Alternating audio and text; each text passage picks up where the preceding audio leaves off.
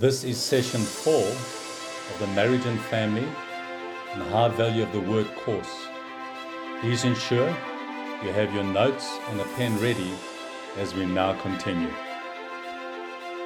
I went after marriage. I said, as for me and my house, we're going to serve the Lord. I'm not going to allow my son and daughter to land up in hell. I drew a line. I said, I don't care what it takes. Our marriage was broken at that time. Primary contributor to that was me. I said, Lord God, I'm changing and I'm going to your word. And the word of God transformed and changed and changed and changed. Now I thank God. If I pass on next week, I know forever would be a hell to me if this wasn't the case. My wife, my children, and my children's children, I'll see them in heaven. Amen. You make that decision, especially husbands and dads. You make that decision. Deplorable will it be of you. You're buried in the grave, and your children are not going to heaven. Yeah. You've lost the purpose of life. Yeah. You've lost the purpose of life. Can I be that blank? Can I be that brash? Because life is but a mirage. Blink your eye and it's gone. And only to the singular. Remember, there's only one. Only what you do for Christ last. Yeah. That we can change, that we have the privilege to be co laborers with Jesus. That we can lead alongside Him with our spouses, our children, and our children's children, and their children's children, and their children's children, to a thousand generations in heaven. Friends, what more laudable or portable manner of life is there to live? Because all of the rest, I'm, I'm yet to go to a funeral with a fender trailer behind the hearse. All of it stays here, friends. If I haven't used that resource to sow into my marriage and my family, firstly, from that yes into the church and the business of what God's called me into, but your church, at the end of the day, will plateau the level of where your marriage and your family are. If I'm living two lives, I'm living a different life in church than I am at home, I'm telling you now, pastors, please hear me. Yeah. Your children are going to rebel. And you don't put pressure on your children. You are the pastor's kid, you behave in church. They'll behave in church the way you're behaving at home. When there's misbehavior by the child in church, it's you, pastor. They're emulating you. You cannot tell people to change behavior. Behavior is the product of the example set before you. They become who you are. That's what they do. What a lofty privilege call we have as husband and wife and parent. There's no higher calling. We're going to get there. There's no higher calling on this planet. If I would have pastored church 10,000 strong, with my family on a downward spiral heading to hell, I'd give up that church in a hurry. That's my conviction. You may have a different one. My conviction, I believe, is the Word of God. We'll see that as we teach. So be not, pardon me, and do not be conformed to the pattern of this world, but be transformed. How? By the renewing of your mind. So let me say this. When you're born again in your spirit man, you're the completed product. 1 John 4 verse 17, 2 Corinthians 5, 17 to 20, you're a new creation in Christ in your spirit man. Yeah. But your soul, which begins with your mind, still thinks the same. It still walks in the way that seems right. I've got to notify my mind I've got to inform my mind of the new person I am in Christ. That's the purpose of the Bible. James calls it the perfect law of liberty, the mirror of God's word.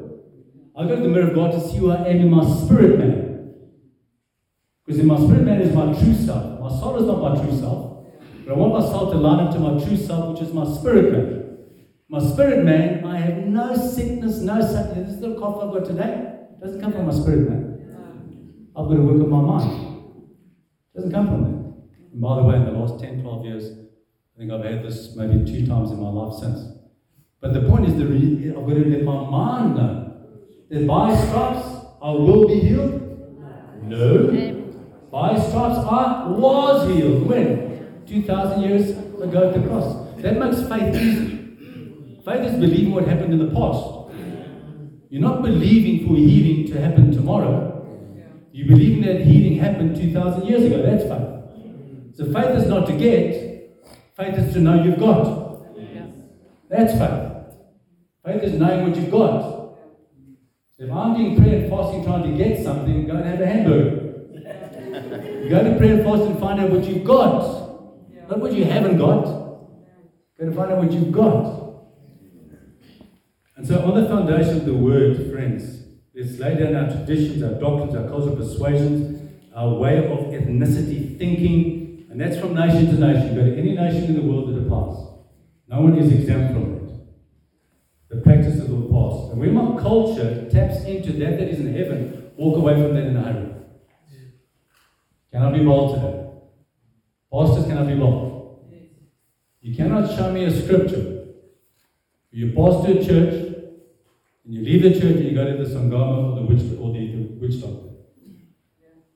It's a cultural thing that's not the Bible. You cannot fuse the devil with Jesus and expect things to go well. It just ain't going to happen, friends. And every culture has something of their kind of bias in a different expression. But there's no concord with light and darkness, with Christ and Belial. There's no concord. There's no fusion. You can't mix oil and water. You've got to get to one or the other if you want to live in the fullness of God. Be happy with mediocrity and failure, and maybe a child going to hell, well, then maybe you hold on to that. But if you want the promises of God, confuse that. Confuse that. It's the pure, unadulterated word of God that guarantees the product of God's promise. Trust God's word.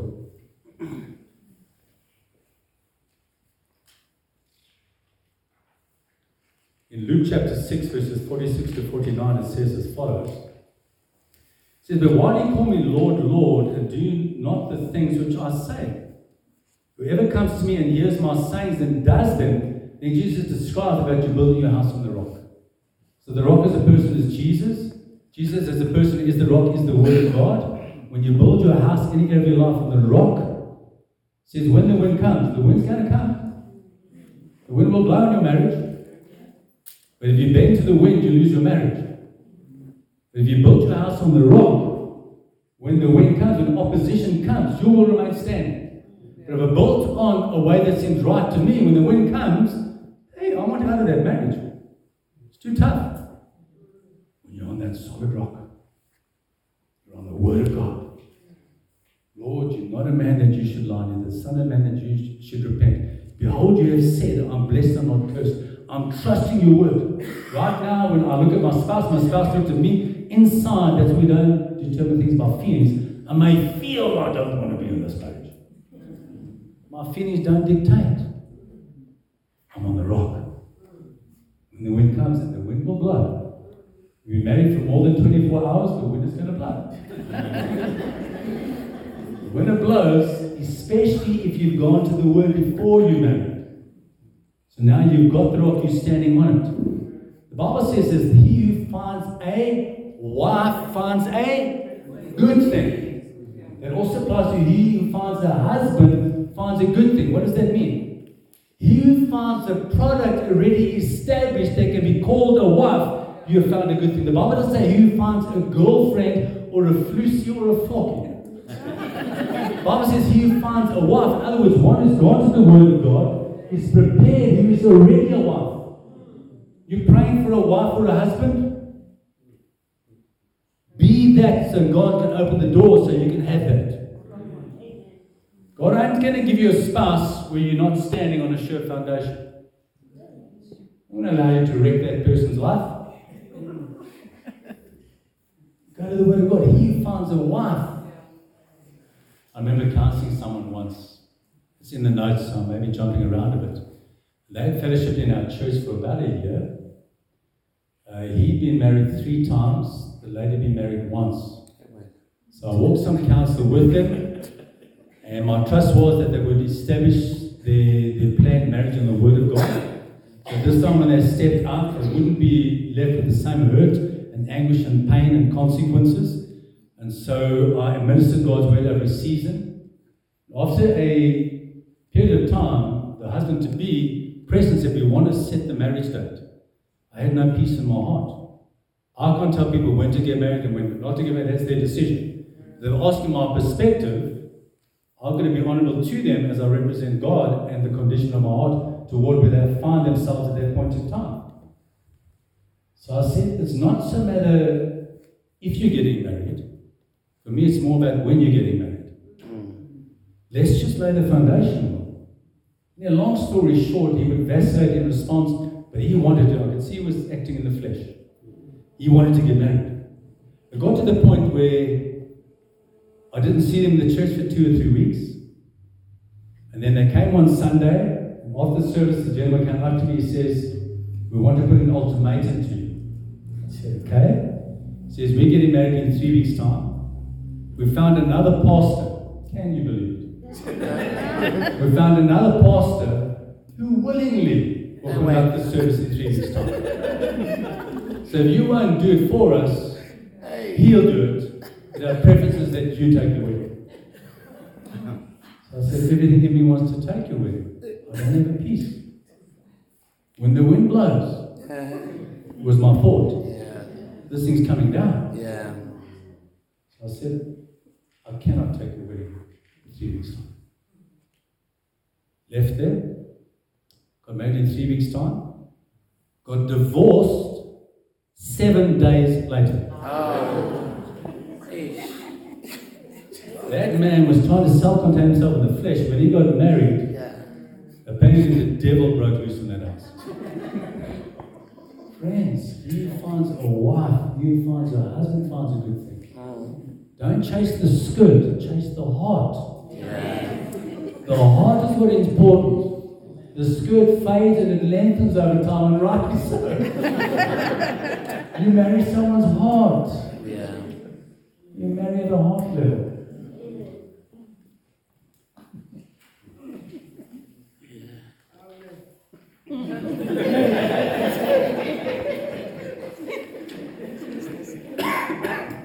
In Isaiah 4, verse 6, most of us will no doubt know the scripture very well.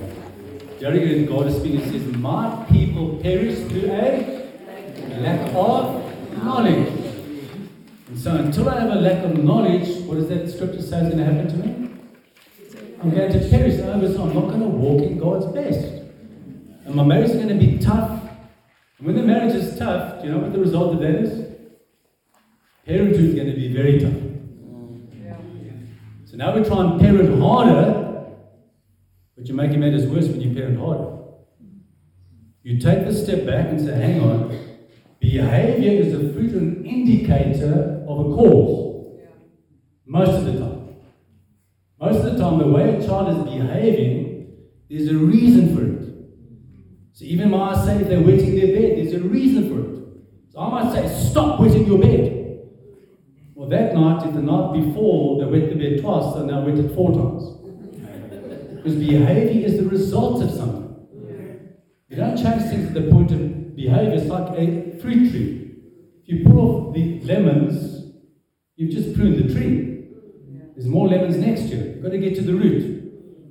And so you deal with the lemon and you plant an orange if you want an orange fruit. And so behavior is something to be read more than it is to be something that's disciplined. Time for that as well, but that word its root is to be discipled in. Discipline in the, in the mindset of most of us is get out the stick and beat them to a pulp. That's not what it means. There is the rod of correction, not the rod of abuse. The rod of correction. If you're going to discipline your child, you never do it when you're emotionally charged. You never do it out of anger and frustration, because that will only exacerbate the problem. When you do so, everything you do is for someone and never against someone. If I discipline out of wrath, I'm doing it against my child because I want to watch the Springboks beat the Aussies. And you're in front of the TV, and you're frustrating me, bash, bash, bash. I did that for me, I didn't do that for him or her.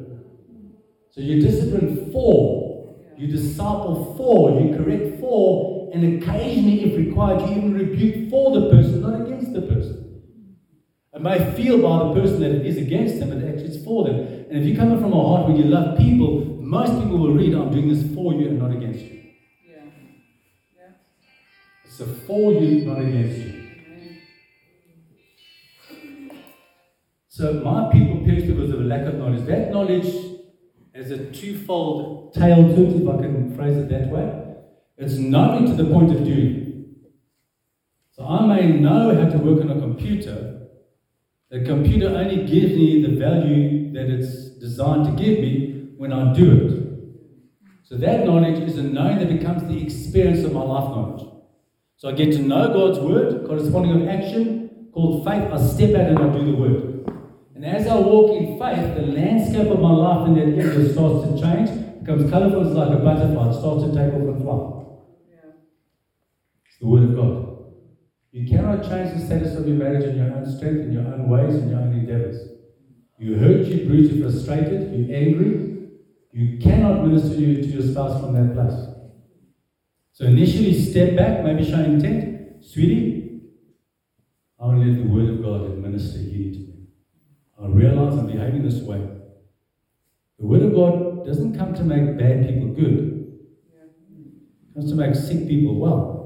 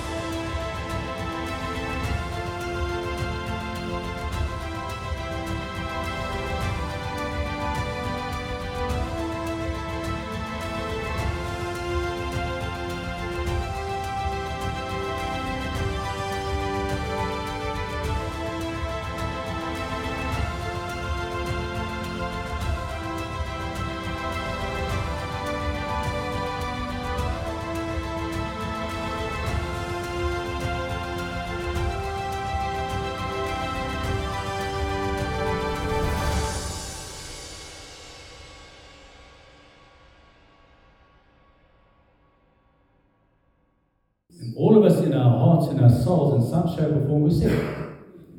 But the good news is the word of God is called a medicine. Yeah.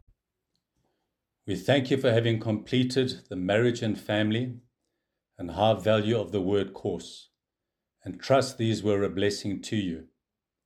Please proceed to writing the test or the quiz and sending same to us as soon as may be possible. Your graduation certificate will be sent to you shortly after you have written and submitted the test. We are trusting for good fruit in your marriage and your family and would look forward to hearing from you. Please reach out to us by emailing us on marriage at foryourgood.net. That is marriage at foryourgood.net. Please also visit our website www.foryourgood.net to learn more about For Your Good Ministries International. We would like to take this opportunity to thank our partners for making all that the ministry does possible. We greatly appreciate our partners, for it is they who walk in team with us and enable us to reach out to all the world. May we also request your prayerful consideration of perhaps partnering with this ministry. God is taking the messages we teach to all the world and into many sectors of the world, and it is our partners who make this possible. We would love to have you on team with us.